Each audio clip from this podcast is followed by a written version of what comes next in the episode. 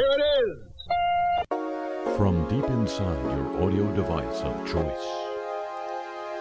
Well, ladies and gentlemen, here we all are, both of us, to spend another hour together, and it begins, the hour that is, with yet another new feature of this broadcast, News of the Week Ahead.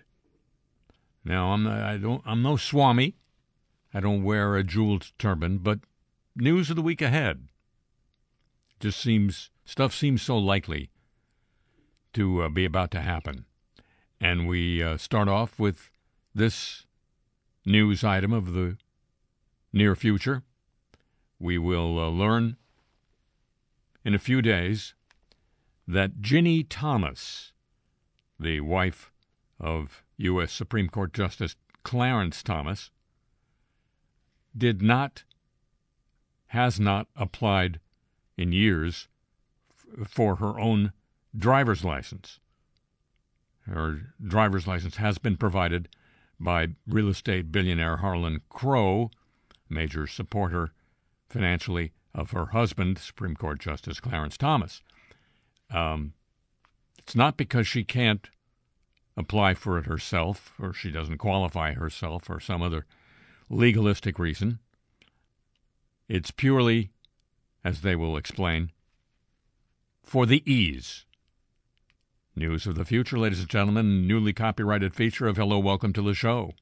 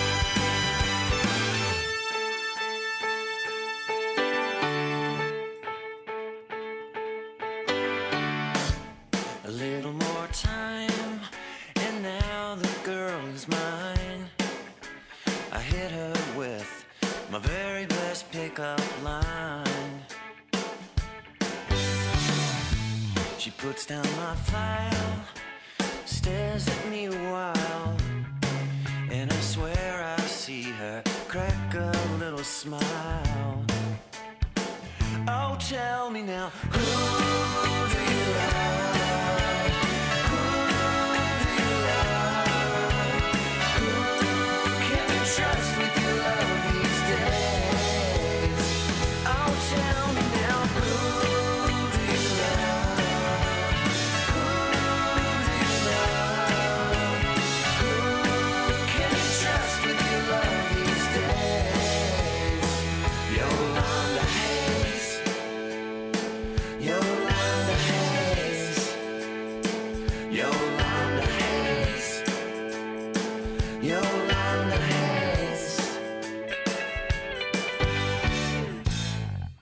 From New Orleans, Louisiana, home of the French Quarter Festival, among their other events that, if you like crowds, you might want to be in. I'm Harry Shearer, welcoming you to this edition of Le Show. I get my own driver's license, by the way. No intermediary needed. And now, ladies and gentlemen, it's time for me to read the trades for you, breaking open a news story you probably didn't even know existed. That is to say, the Dylan Mulvaney controversy surrounding a beer, Bud Light, made by AB InBev. It's from Advertising Age. I'll read it for you. At Anheuser-Busch InBev, that's the name of the company, broke its silence on the Dylan Mulvaney controversy this week with a letter from the U.S. CEO of the company, Brendan Whitworth, that said the company, quote, never intended to be part of a discussion that divides people, unquote. His statement, titled Our Responsibility to America, unquote, does not mention Mulvaney or Bud Light, instead focusing on the company's place in society. I know we're all worried about Bud Light's place in society. Well, here we go. The brewer's Bud Light brand had been the topic of intense scrutiny since the beginning of this month, when the transgender influencer, Dylan Mulvaney, participated in a Bud Light promotion on Instagram to mark her first full year of womanhood. Quote, we're honored to be part of the fabric of this country. Anheuser-Busch employs more than 18,000 people, and our independent distributors employ an additional 47,000 valued colleagues. And then he lists all the folks involved in the company. The statement was shared on the company's website. A portion was included in an Instagram post. That drew a range of reactions from people on both sides of the issue, illustrating the no-win situation brands can find themselves in when caught in the middle of culture wars. Mulvaney's initial post struck a nerve in the cultural divide, leading to protests such as Kid Rock shooting Bud Light packages with an assault rifle, that'll do her, and inventions such as Conservative Dad's ultra-right beer, which is attempting to win business from former Bud Light drinkers. Alyssa Heinerscheid, I just read him, VP of Marketing for AB InBev and head of the Bud Light brand, was dragged into the controversy when remarks she made about the brand becoming more inclusive and less, quote, fratty, unquote, were widely reported following the Mulvaney backlash. The brand, on Thursday, got an assist from Donald Trump Jr., who called on conservatives to end the boycott against the brewer. Quote, I'm not for destroying an American and iconic company for something like this, he said on his show, Triggered with Don Jr., unquote. In fact, AB InBev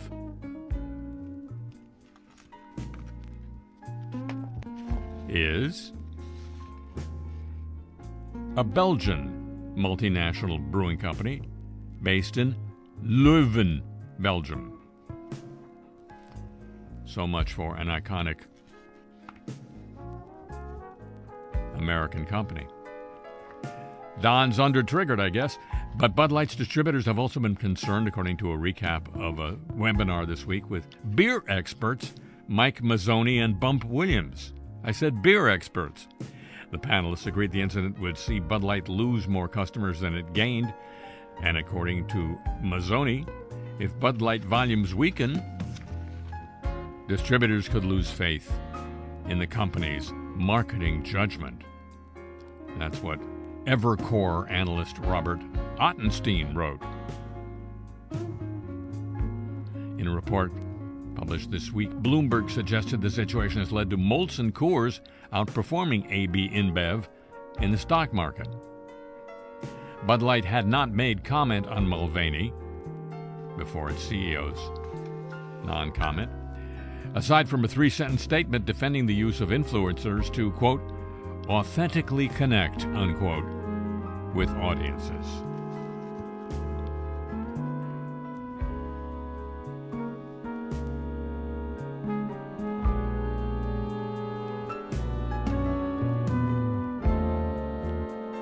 It's all about authenticity. No, it isn't. It's all about authenticity, isn't it?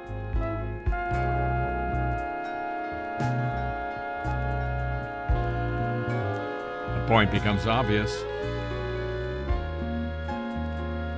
when I read the trades for you.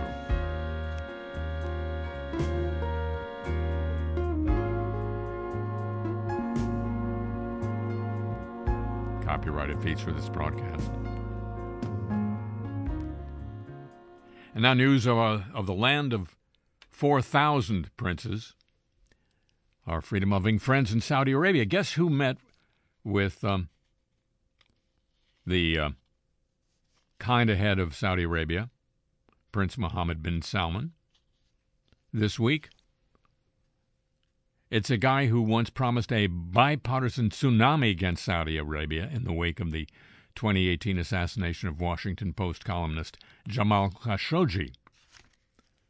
Senator Lindsey Graham, South Carolina, Republican. He held this week what he called a very productive meeting with Prince Bonesaw this week. Quote, I just had a very productive, candid meeting with the Saudi prince and his senior leadership team. Graham tweeted on Tuesday, the opportunity to enhance the U.S.-Saudi relationship is real, and the reforms going on in Saudi Arabia are equally real, unquote. Lindsey,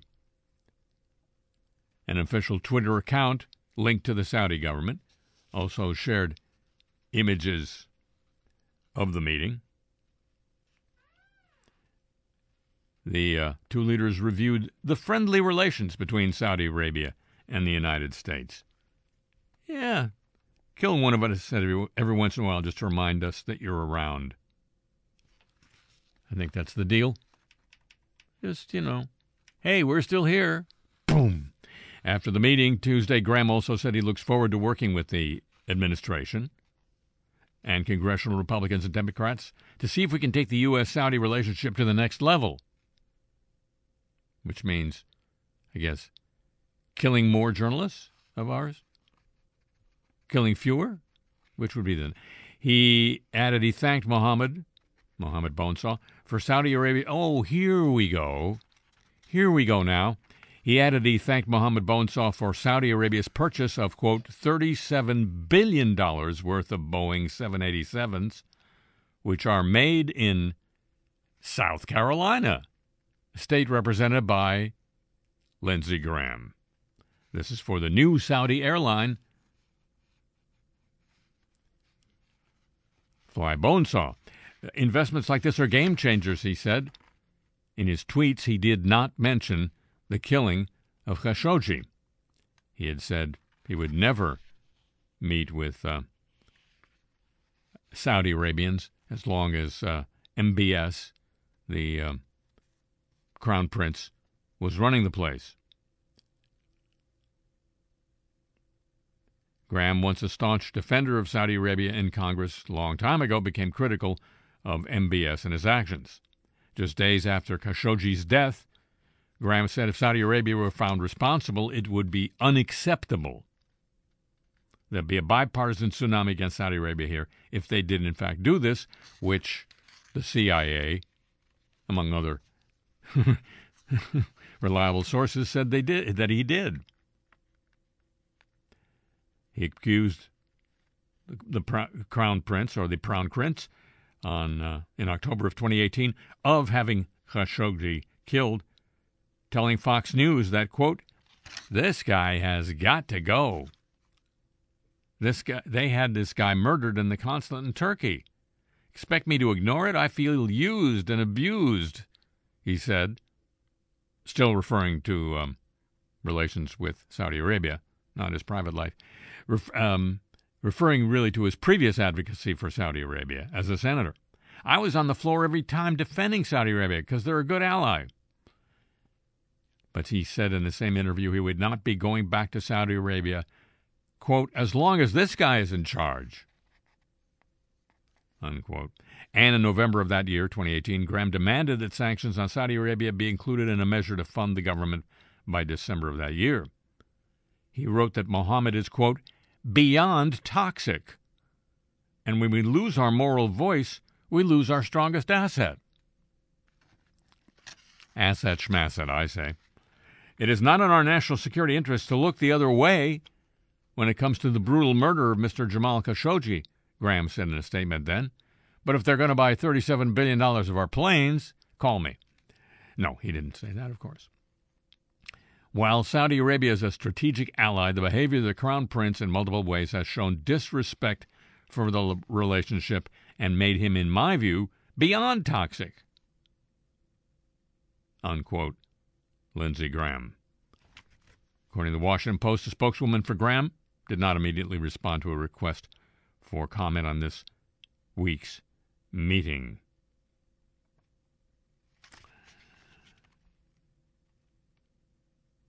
Graham is not the first U.S. leader, by the way, to meet with Mohammed since Khashoggi's death. Our very own President Biden drew condemnation last July when he met with the Crown Prince, and you may remember the photo of him giving him a fist bump. He said at the time that he told Mohammed in a straightforward and direct way that the killing was unacceptable, and that he made it, quote, "clear what I thought of it at the time and what I think of it now," unquote. The Crown Prince, who's the de facto ruler of Saudi Arabia, basically said he was not personally responsible for it. Biden said, "I indicated that I thought he was." Human rights advocates, surprisingly not pleased by all of this. You'd think they'd be impressed by that $37 million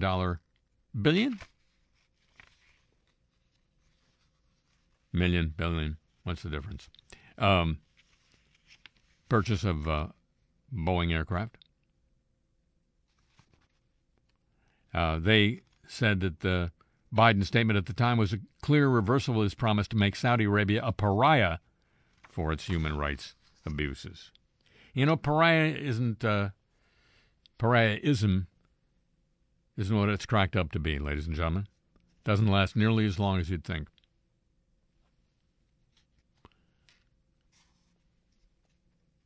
And now, another copyrighted feature coming your way. It's called News of the Olympic Movement.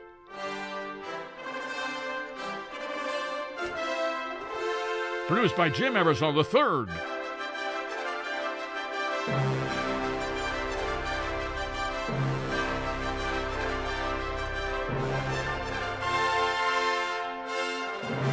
The Australian Olympic Commission, the AOC, not to be confused with the lady in New York, has come under fire from former Olympians over plans to remove Australian competitors from the athletes' village shortly after the conclusion of their events at next year's Paris Games. The divisive move from the AOC, according to Yahoo Sport Australia, is aimed at cracking down on the party culture within the athletes' village, in order to make it fairer for those who are still competing in the second week of the Games.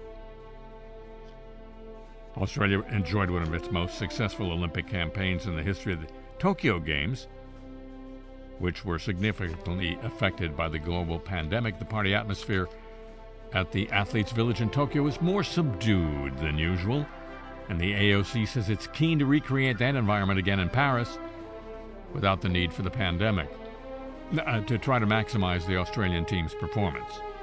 Officials are set to introduce strict new rules that would require Aussie athletes to vacate the village within 48 hours of their event finishing. It means many of Australia's swim team members, they typically compete in the first week of the Games, will be forced to leave the village early and won't be able to stay and cheer on their compatriots with booze.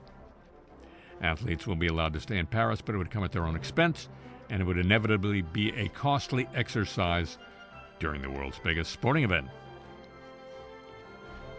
An Aussie swimming great, Gian Romney, is highly critical of the move and says it diminishes the Olympic experience for Australia's athletes. I think it's a real shame, he said, because for most people this is a once-in-a-lifetime opportunity. Because alcohol is banned in the village, any parties all take place outside the village, but there's already plenty of noise and distraction because people are coming and going all the time. But that's all part of the Olympic experience, and it's actually inspiring to see people walk around the village who've won medals. It gives everyone a lift. A lot of the best memories I have are of getting dressed up and going and supporting my teammates, unquote. The chief executive of the Olympic Committee of Australia, Matt Carroll, defended the plan, said much of Australia's success in Tokyo was tied to the more low-key atmosphere at the athletes' village. He said reducing the number of athletes within the village was particularly beneficial to those competing in the second week, with fewer distractions, enabling them to prepare more effectively for their events. Quote, the learnings from Tokyo were absolutely positive that for the athletes who were competing in the second week, reducing the load on the village by athletes who have finished was positive for both their preparation and their health. We want all of the athletes to be able to perform at their best. The athletes could take a holiday. He's speaking of the athletes who've done their stuff during the first week. They're free to do that. This is about performance. It's not for the wowzers. We're actually doing it for the athletes who are still competing.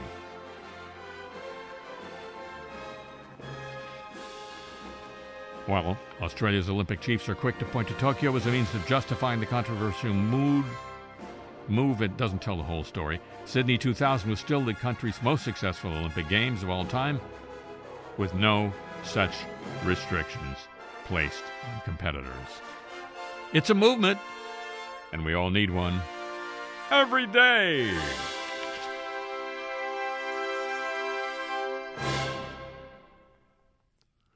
So, you know, you really don't need to have the fun. Just get this freaking medal, won't you? And go the hell home. And now, ladies and gentlemen, news of the godly. Though many churches in the Archdiocese of Baltimore, Maryland, have been home to clergy accused of child sexual abuse, St. Mark's Church had more abusive priests assigned to it over the years than any other. 12 of the fellas between 1964 and 2000, that's, according to the Baltimore Banner, a remarkable number of accused priests for one church. That's according to national and local experts. Experts on what again? Of those, at least 4 are known to have harmed children during their time at St. Mark's. The remainder assaulted children at other parishes before or after they served at this particular church. You know, it's called, I believe, spreading it around. We have to worry that they abused at St. Mark's as well, even if we don't know that they have, said president of bishopaccountability.org, a group that researches and tracks cases of alleged abuse by clergy and religious leaders across the nation.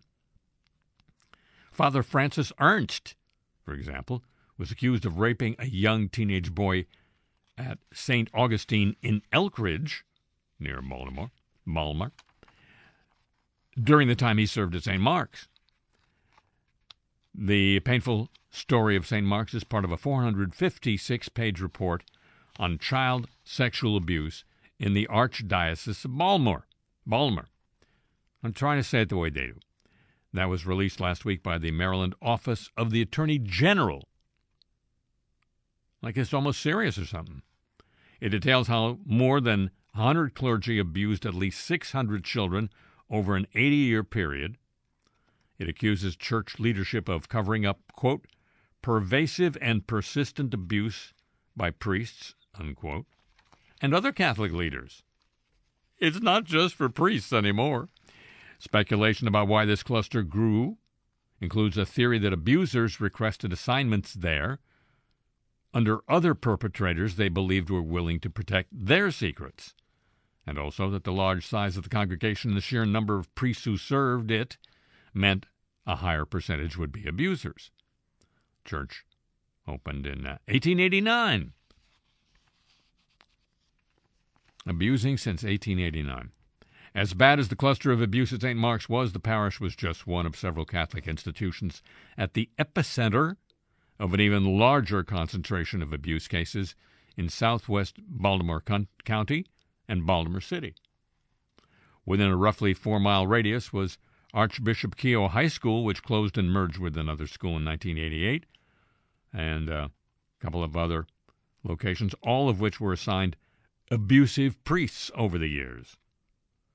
One priest at Keough High School, Joseph Maskell, raped and sexually abused at least 30 girls.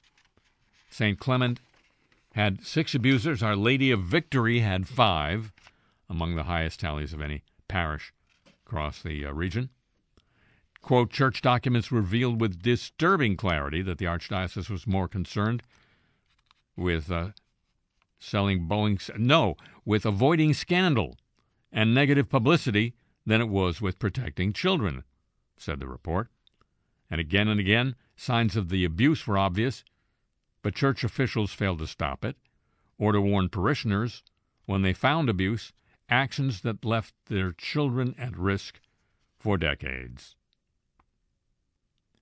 St. Mark's is remarkable not only for the number of abusers who were there, particularly in the 70s and 80s, but also because some of the abusers were overseen by priests they considered mentors who were also abusers.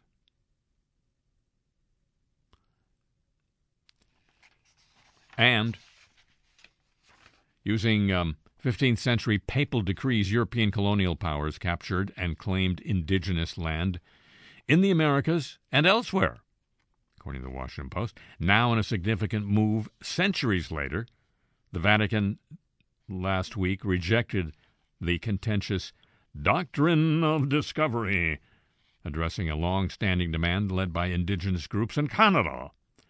The Church acknowledged in a statement that these papal bulls, that's what they call them, did not adequately reflect the equal dignity and rights of indigenous peoples, and said the doctrine is not part of the teaching of the Catholic Church.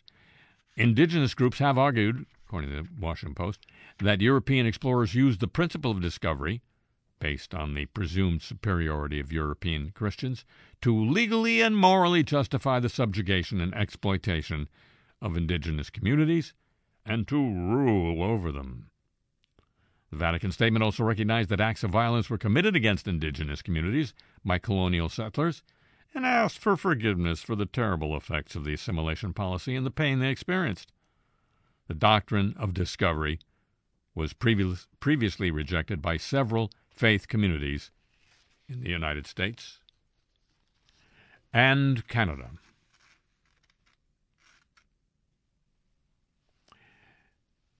News of the godly, ladies and gentlemen. It is a copyrighted feature of this broadcast.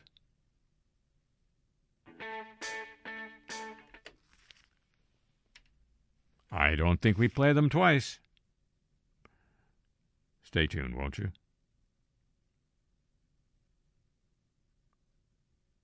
And now, the originally scheduled recording.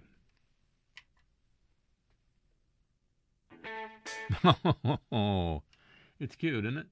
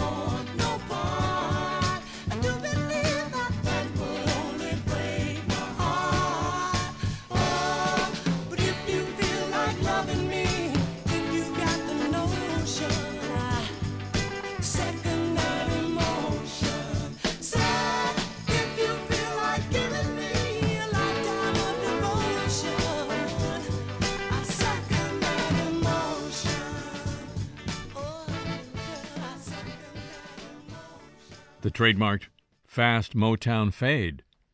For your listening pleasure, ladies and gentlemen, I'm Harry Shearer. This is Le Show.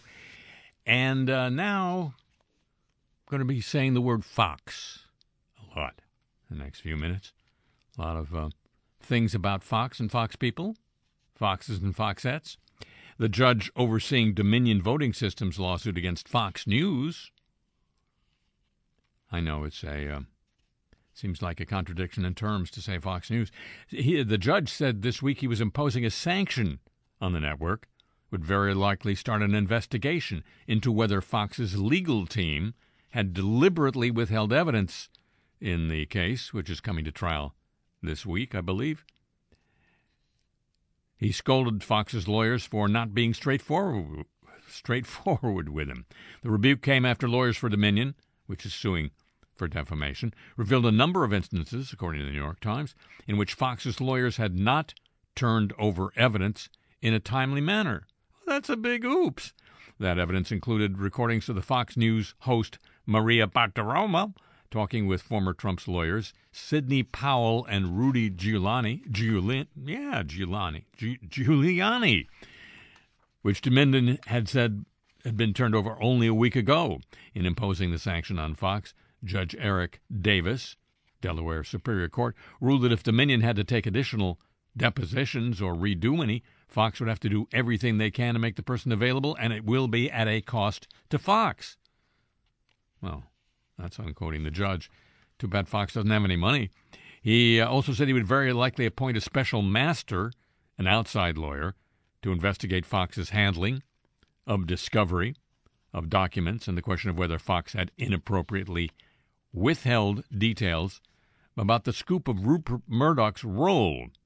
Since the suit was filed, Fox had argued Murdoch and Fox Corporation, the parent company of Fox News, should not be part of the case because Murdoch, the chair, and other senior executives had nothing to do with running Fox News. Well, that's believable. But in the past few days, Fox disclosed to Dominion that Murdoch was a corporate officer at Fox News. Well, what do you know? Dominion, a voting technology company, accused Fox and some of the network's executives and hosts of smearing its reputation by linking it to a non-existent conspiracy to rig voting machines in the 2020 election. Fox's defense was that it was just reporting on newsworthy allegations from Donald Trump, who was then the president. Jury selection has already started. The judge told Fox's lawyers to retain all internal communications starting from March 20th of this year that were related to Murdoch's role at Fox News. That was the date the lawyers for Fox submitted a letter to the judge asking that Murdoch and other top executives not be forced to testify at the trial in person. The judge said he would weigh whether any additional sanctions should be placed on Fox. He said he was very concerned that there had been misrepresentations to the court. Quote, "This is very serious," Judge Davis said. Not as serious? Maybe equally serious, maybe more serious. The Guardian this week reported that Rupert Murdoch divorced his fourth wife, Jerry Hall, by email, telling her, quote, "We have certainly had some good times, but I have much to do," unquote. She was apparently waiting to meet her husband at their mansion in Oxfordshire in June of last year when she received the unexpected correspondence. Quote, "Jerry, sadly I've decided to call an end to our marriage. My New York lawyer will be contacting yours immediately," unquote. Gabriel Sherman, a journalist who spent decades writing about Murdoch, he must be tired. He has seen a copy of the email sent to Hall. The couple were divorced within months and publicly insisted they remained good friends. But friends of Hall, who are quoted in the article in Vanity Fair by Sherman, said in reality she was left, quote, "devastated, mad, and humiliated," unquote, after caring for Murdoch through a series of health care scares and isolating with him throughout COVID.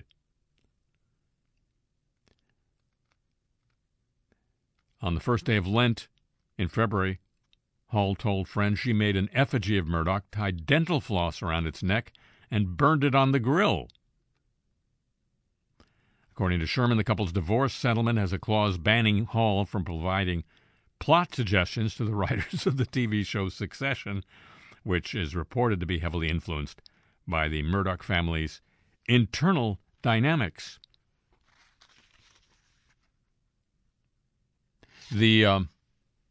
This all comes in the wake of an abortive next marriage for Rupert. It was a lady named Smith. They were going to be married later this spring. Rupert had been quoted as saying that this would be the last one, marriage, I guess, and so he was assuming it would be a good one because it's got to last. He's 92. And then within days, that impending marriage was called off by him. No dental floss on the grill for her. It's, it's always sad when these things happen, ladies and gentlemen, and I acknowledge that. It's obvious. But it's just remarkable how the marriage to Jerry Hall, former mate of Mick Jagger, by the way, how that ended when it began so very well.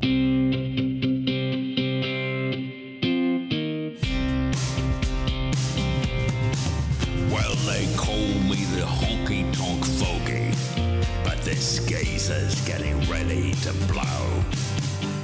I'm lighting up a major stogie. I'm rocking my world nice and slow. I got me a rock and roll woman. Then I had a cut of hair.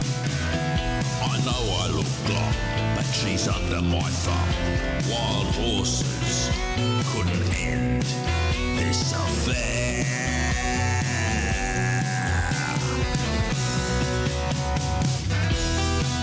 Refined sugar, I know you're bad for me. Refined sugar, but you're my next destiny.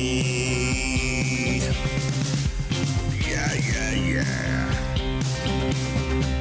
Well, she had the height and the beauty. I had the power and greed. She said, can you give me shelter? I said, you can get what you need. She's a Siamese cat of a girl. I'm a man of wealth, taste. It's a drag getting old, but not to sound cold. A body's a terrible thing to waste.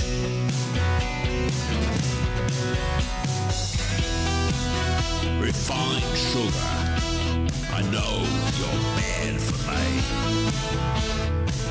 Refined sugar, I won't put you on page 3.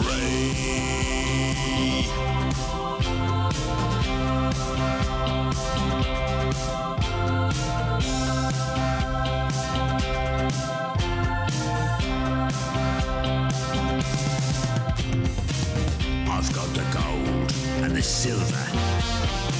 She makes a grown man cry in bed. She said when I gave her the diamond, keep fidelity in your head. I'll be like a little red rooster when we walk down the aisle arm in arm. We'll honeymoon in Claridge's when it comes to marriages. The fourth time is the charm.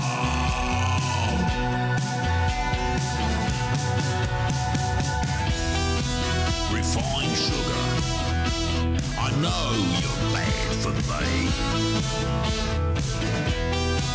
Refined sugar, you're what I take with tea.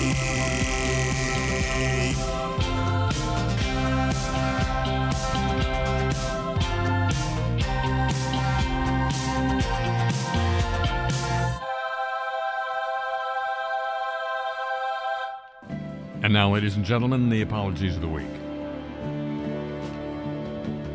We're so sorry.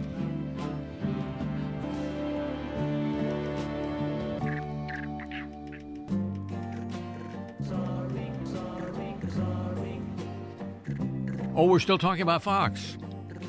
Fox News formally apologized to the judge in the Dominion defamation case, taking responsibility for the, quote, misunderstanding, unquote, regarding Rupert Murdoch's role at the network that led the judge to launch that investigation into potential legal misconduct by Fox. In the letter, which was dated Friday, Fox attorney Blake Warbacher said the right-wing network, quote, never intended to omit information, unquote, and that its inaccurate representations about Murdoch's formal role at Fox News were, quote, not meant to mislead the court or evade the question. We understand the court's concerns, apologize, and are committed to clear and full communication with the court moving forward, unquote, Rohrabacher. He added that we should have provided to the court a complete and prompt response to the court's questions concerning the identities of all of Fox's news officers. We apologize and never intended to avoid responding to a question from the court, unquote. Kind of a full apology. Sorry, sorry, sorry. You bet. Dateline Florence County, South Carolina. Fess up when you mess up. That's the message from a sheriff in South Carolina who said his office executed a search warrant for drugs at the wrong home. That never happens. Florence County Sheriff T.J. Joy posted the apology on Facebook. He said that early Monday morning, investigators with the Sheriff's Office Narcotics Bureau, assisted by the Florence County SWAT team, executed a narcotics search warrant on a home on East Market Street in Timmonsville. He said no narcotics were located on the premises, no arrests were made. My philosophy is simple, Joy said. Fess up when you mess up. As long as human beings are involved, mistakes will happen, even though we do everything we can to minimize them. To me, the important thing is how you deal with your mistakes. We admit them and try to learn from them. I've personally called Ms. McKithen and apologized for our action this morning. I assured her that the matter is under internal review and appropriate action will be taken to make sure nothing like this occurs in the future, unquote. And she can now go rebuild her home in peace. An Arlington, Texas Republican who faced backlash after voting against a resolution celebrating the Muslim holy month of Ramadan says he has since met with Arlington, Texas mayor and members of the Muslim community and apologized. State Representative Tony Tinderholt, I just read him, last month posted a statement on Twitter explaining his vote against the resolution. He said that as a combat veteran, he served with many translators who were, quote, Muslims and good people. I can also attest that Ramadan was routinely the most violent period during every deployment. Texas and America were founded on Christian principles, and my faith as a Christian prevents me from celebrating Ramadan, unquote. Some criticized Tinderholt. His tweet with the statement was deleted from Twitter as of this past week. The lawmaker said he'd met with the mayor and members of the local community and apologized. I would like to thank Mayor Ross and leaders from the local Muslim community for meeting with me to discuss recent comments that I made that were interpreted as offensive to them and their religion. He says, I was able to apologize for the misunderstanding and talk with them. We are all aware of how truly important the freedom of religion is in this amazing country and the great state of Texas. They were generous and kind during our meeting, and again, I would like to extend my sincerest apologies to the Muslim community. Thank you for meeting with me, unquote. Dateline Kennewick, Washington. Desert Hills Middle School has investigated the video of students and staff competing to lick a marshmallow cream off of plexiglass. The school did not find the assembly as a, quote, an appropriate activity, unquote. Multiple students were reported feeling uncomfortable as a result of the competition. This activity does not have district approval and will never be repeated in the future, said the superintendent. The investigation found the intent of the activity was innocent and not ill-intended, and there's no reason to suggest organizers or participants use the activity for grooming. Kennewick School District says having the activity occurred showed a lack of sound discernment and good judgment. The principal of the school said, I would like to apologize for the activity that took place during the recent assembly. As building principal, I take ownership for the events that occur in my school. I recognize the impact that this situation had on our school community. I'm committed to the safety of our students and staff, and will ensure that all future activities meet the highest professional standards and adhere to district policy. Again, I apologize that this incident occurred and for the negativity brought to the Desert Hills community of Kennewick, Washington. The district says it's taking action to correct the issue, but due to confidentiality, no further information will be released. That's all we'll ever know. A January 6th rioter, seen in chaotic video, assaulting and pinning a Metropolitan Police Department officer in a doorway. Remember that image? He was sentenced Friday to 7 years and 6 months in prison. Patrick McCoy was at the front of the mob that trapped D.C. officer Daniel Hodges. The judge described the assault as, quote, among the most dangerous and violent clashes with police, and that McCoy's actions amounted to, quote, some of the most egregious crimes committed on that day. The officer told the court the trauma he experienced in that doorway continues to haunt him and that all Americans were victims of McCaughey's assault. Wearing a baggy orange short-sleeved jumpsuit and addressing the judge in a somber tone, McCaughey said what he did on January 6th was, quote, the greatest embarrassment of my life. Embarrassment. Quote, I will be a felon, unworthy of the trust and rights I once enjoyed, he said. He apologized to the police and to his own family for the embarrassment, not the ease. Former Maryland Attorney General Brian Frosch said he regrets how long it took his office to finalize the investigation of sexual abuse by clergy in Baltimore. We talked about this earlier. He apologized to victims for the grueling wait. His apology came during his first interview since a redacted version of that report, seen by many as a long overdue validation of victims' experiences, was released early this month. I certainly wish it could have been completed earlier, the former Democratic Attorney General said during a roundtable discussion about the church report. I wish I'd had more people put on it in order to get it done faster, and I regret the fact that it took as long as it did, unquote. Hey, everything's late.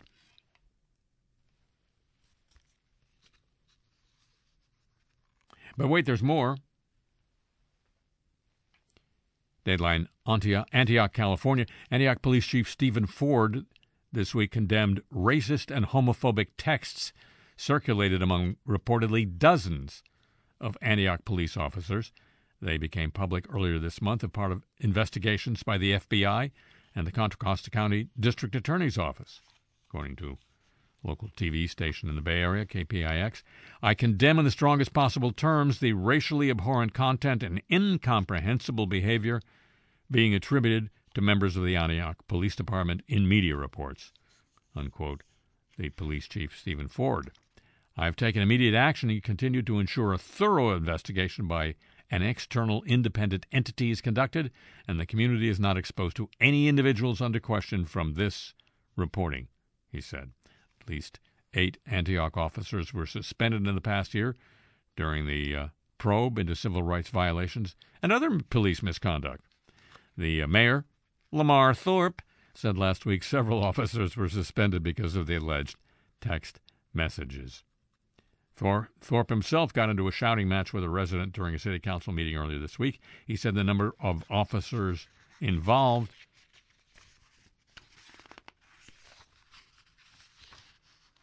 was up to 24. During an interview with the TV station, Thorpe doubled down on his words and actions from the city council meeting. He said, on behalf of our organization, I apologize to the Antioch community for the hurt caused by this hateful speech. I promise to hold accountable the officers expressing racist or bigoted beliefs, biased insensitivity, and those boasting about harming members of the community. Imagine that.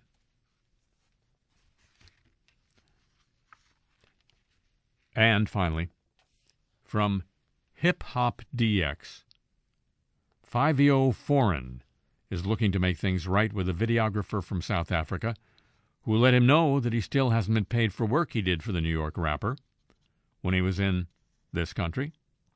The exchange went down on Twitter this week after a tweet the videographer made about the situation managed to get traction. Quote, I've been quiet and chasing for months after submitting work for Fivio Foreign when he came to South Africa, he began. They booked me to cover his weekend here. I did that. They love the videos. Please help me RT until they pay my rack. This I won't let slide, unquote. Once Fivio caught wind, he retweeted the message with a reply, promising to make things right and square up the outstanding bill. Damn, you never got paid? I duff wasn't aware you never got paid, he replied.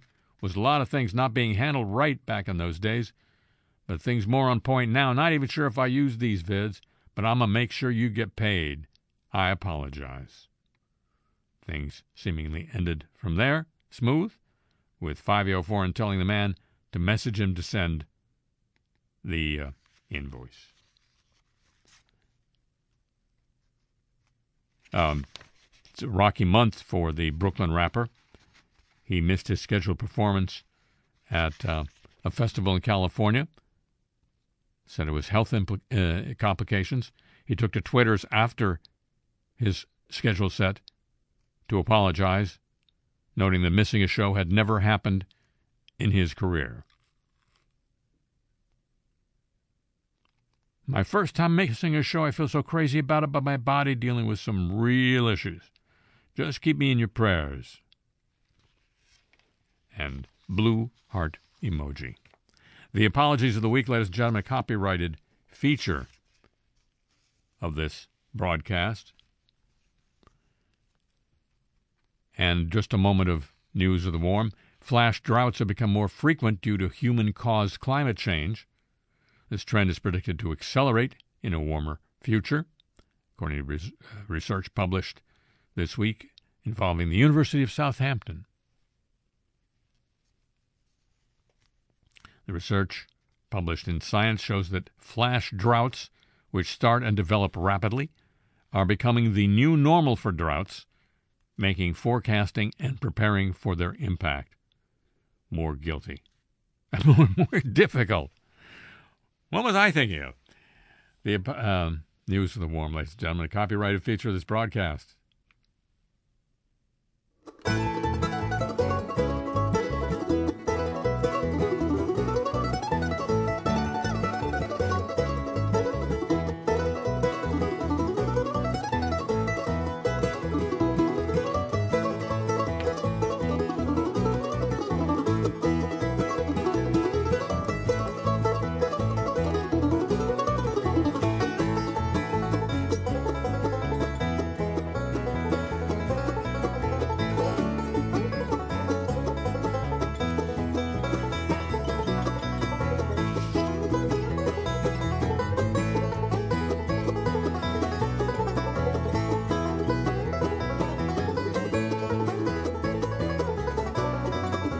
Well, ladies and gentlemen, that concludes this week's edition of Le Show. The program returns next week, same time on these radio stations and at a time of your choosing, if you're listening on the audio device of your choice. And it would be just like Rupert finding a new sweetie, if you'd agree to join with me then. Would you? Alrighty, thank you very much. Tip of the low chapeau to the San Diego desk, to Pam Halstead and to Thomas Walsh here at WWNO New Orleans for help to today's broadcast. The email address for this program, your chance to get Cause I Talk t-shirts and playlists of the music heard here, as well as lots of stuff to read and watch, all at harryshearer.com. And hard enough as it is to believe, I'm still on Twitter at the Harry Shearer. I'll be turning the lights off when needed.